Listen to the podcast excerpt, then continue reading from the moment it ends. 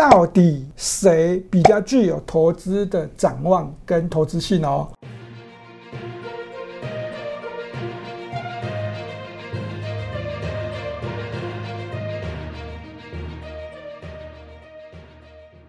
如果你是第一次收看本节目的观众朋友们，一定要帮我们订阅跟开启小铃铛，这样才不会错过我们新影片上传的通知哦。欢迎收看 Smart 金融库，一起去投资，我是子宁。如果你是第一次收看本节目的观众朋友，请先帮我按下订阅跟开启小铃铛哦。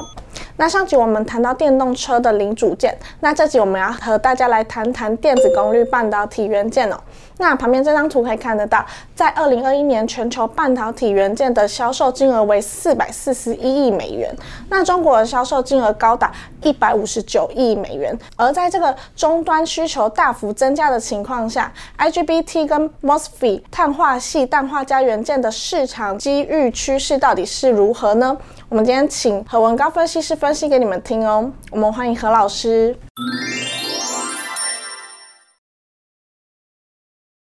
老师你好，Hello，子你好，各位投资朋友大家好。那针对刚刚提到的那四种半导体功率元件，那在短期的一年内与长期未来的几年的业界看法是如何？在投资上我们又应该要注意些什么呢？好。那我们来看一下这张图，这张图呢是这个二零二一年的全球功率半导体市场的这个规模。那这个地方有这个所谓的 IGBT，好，那在碳化系，好，这个跟氮化镓，好，那这个两个部分，我们用这个 SiC 跟 GaN，好，先跟投资朋友讲一下。然后另外一个就是 MOSFET，好，那这四个这个功率元件呢，在短期之间呢，国际大厂到底怎么看的？好了，以这个角度来看呢，全球目前的销售市场呢，就这个四百四十一亿美元的这个这个市场。好，那这中国大陆就占了百分之三十九点一，好，那这全球占了百分之六十一点九。那这需求量啊，那需求量呢，从这大厂来看，我们看下一张图，标题我们就直接用啊，这有你无我，或者是共生呐。是。他有人说这个有碳化系就没有氮化镓，好，有人说有 IGBT 就没有碳化系，好，有人说有碳化系就没有 IGBT。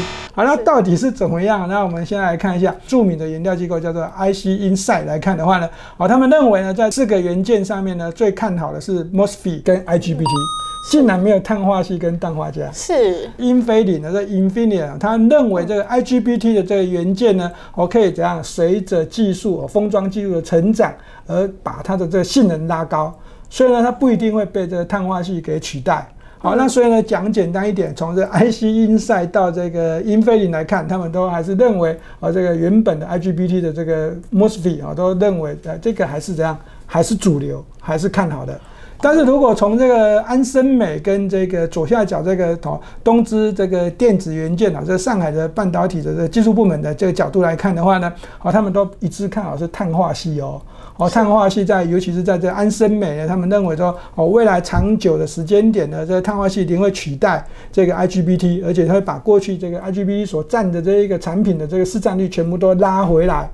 好了，所以呢，他们的看法非常的这个怎样看好碳化系情况之下呢，他们就做了一个动作。我们来看一下一页，这做了什么动作呢？啊，就是并购的动作。好，这并购的这一个 Advanced，好，那这个。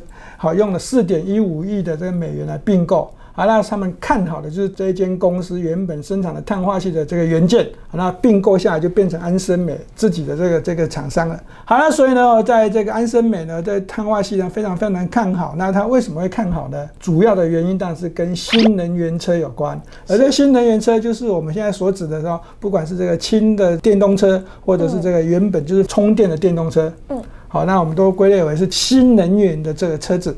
好了，新能源的车呢，他们认为这电动车的这销售量呢，在这个二零二八年的时候呢，好，那它可以跟现在的燃料用油的车，好的销售，那电动车会占百分之五十。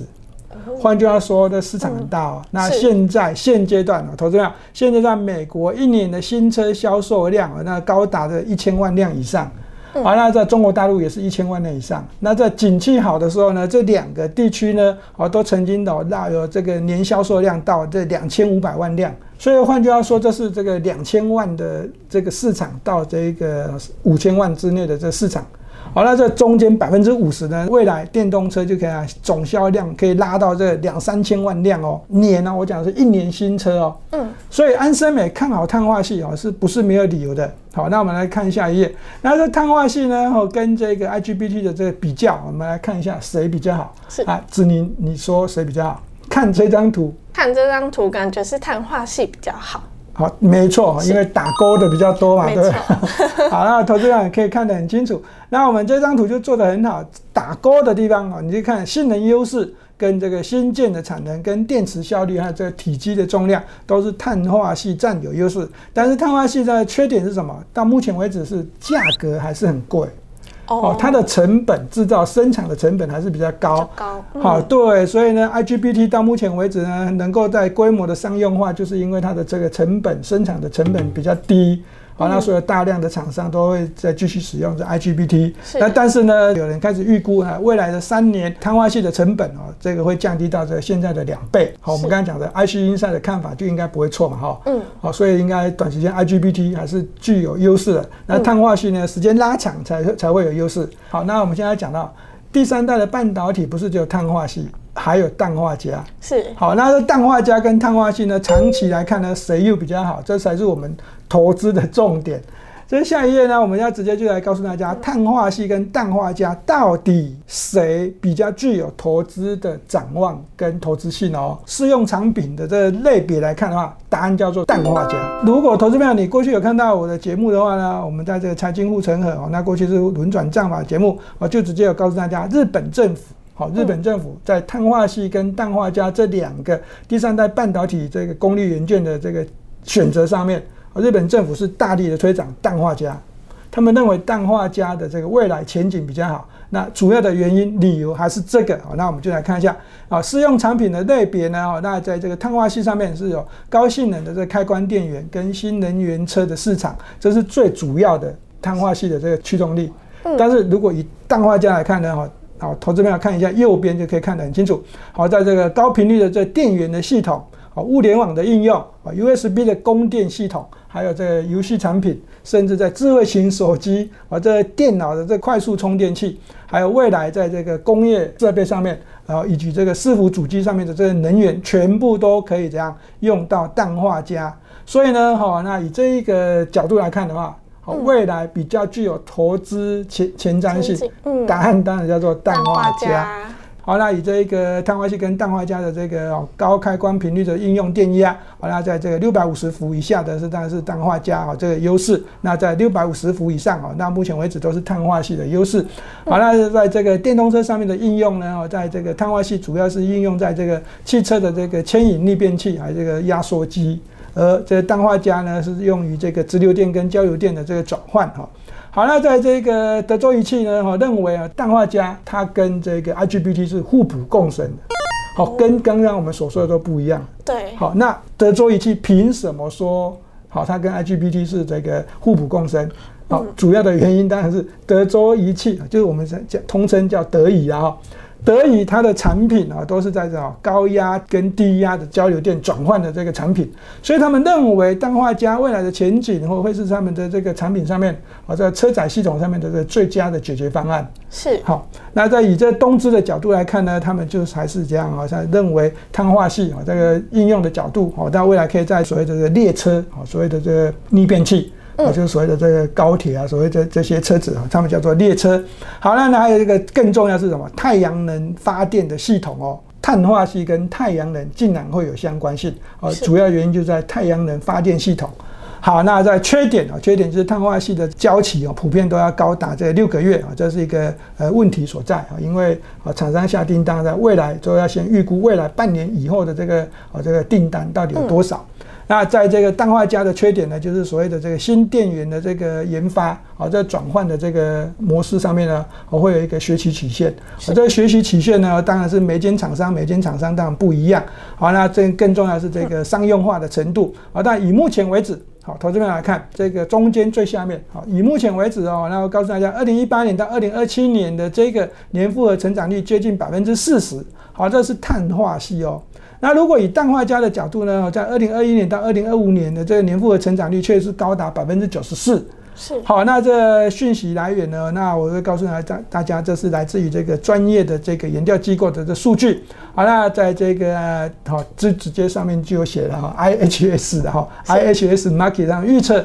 好，那在这个市场，好，这个碳化系会这个年复合成长率高达百分之四十，那在这个氮化镓，成长性会更高。既然氮化镓的未来前景似乎比碳化系更好，那氮化镓的概念股有哪些值得留意的呢？好。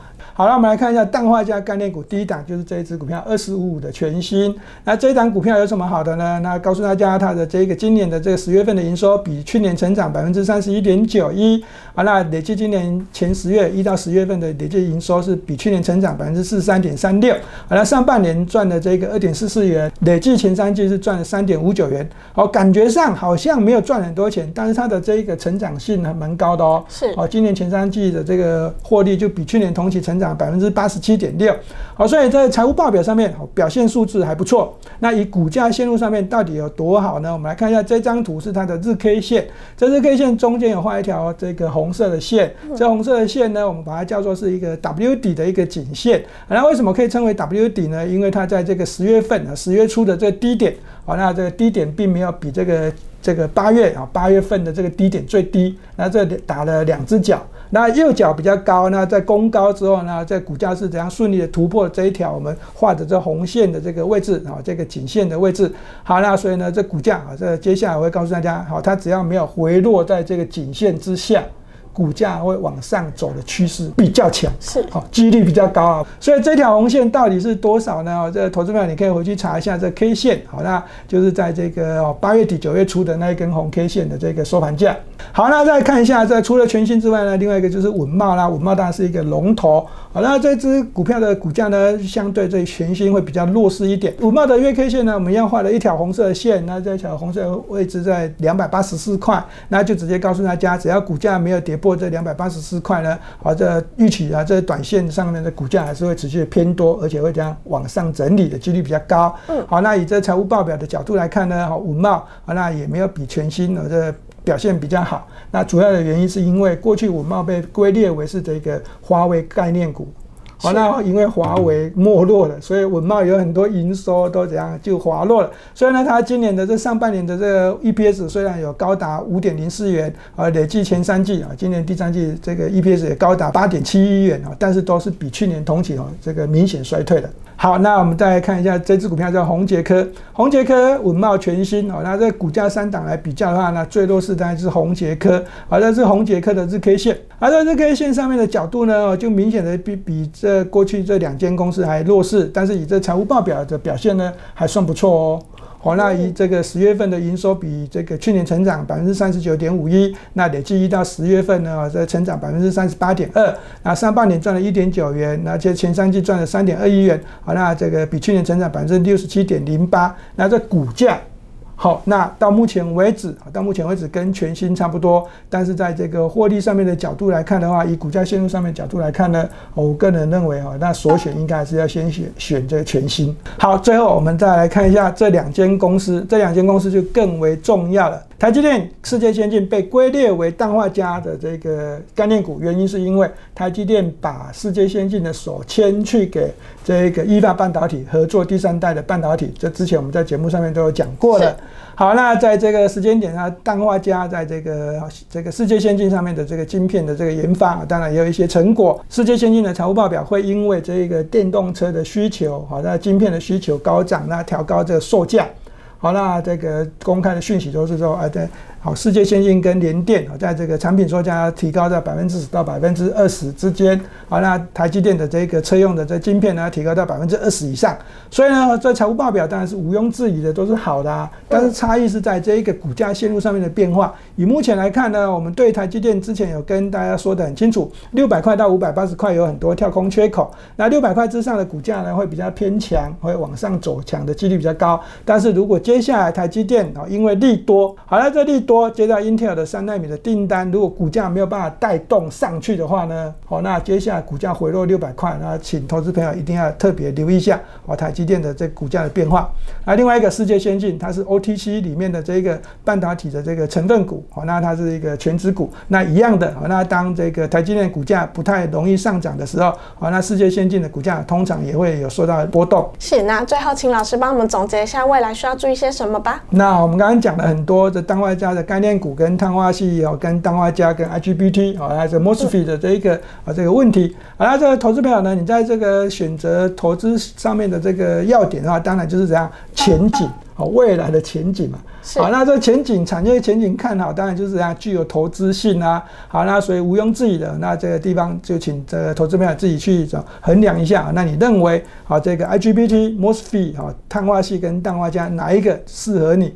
好了，在归类在这个行情上面的看法呢，我就直接告诉大家。好，那这个道琼工业指数呢，在这个股价线路上面出现了一个该涨却不涨，就是卖讯。好，那股价呢已经有这个明显的回落，尤其是昨天晚上啊，这个又杀了尾盘。好的，杀尾盘呢，这个虽然是小涨收市，但是在这纳斯达克、好这个 S M P 五百指数跟费城半导体指数呢，在创新高的同时呢，这三个指数都在尾盘杀的比较凶。好，那所以呢，这个美国股市近期的动态啊，涨跌的变化，投资朋友一定要继续的留意下去。另外一个，那在这个大盘的这个成交量跟这个走势上面的变化，啊，一万八千点看起来呢，还是有明显的压力。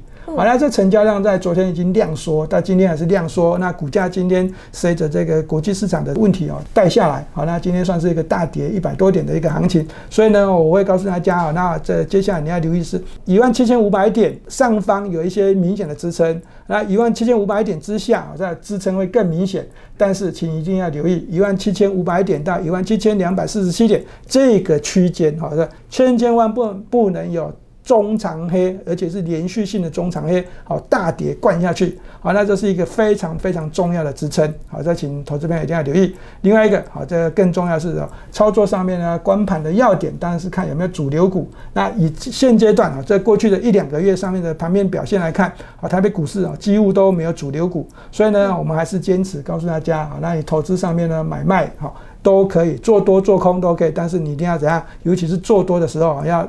哦，颜色停利跟停损是。那谢谢何老师今天的分享，谢谢。如果你们喜欢我们节目，请帮忙按赞、订阅跟分享哦。Smart 金融库一起去投资，我们下次见，拜拜，拜拜。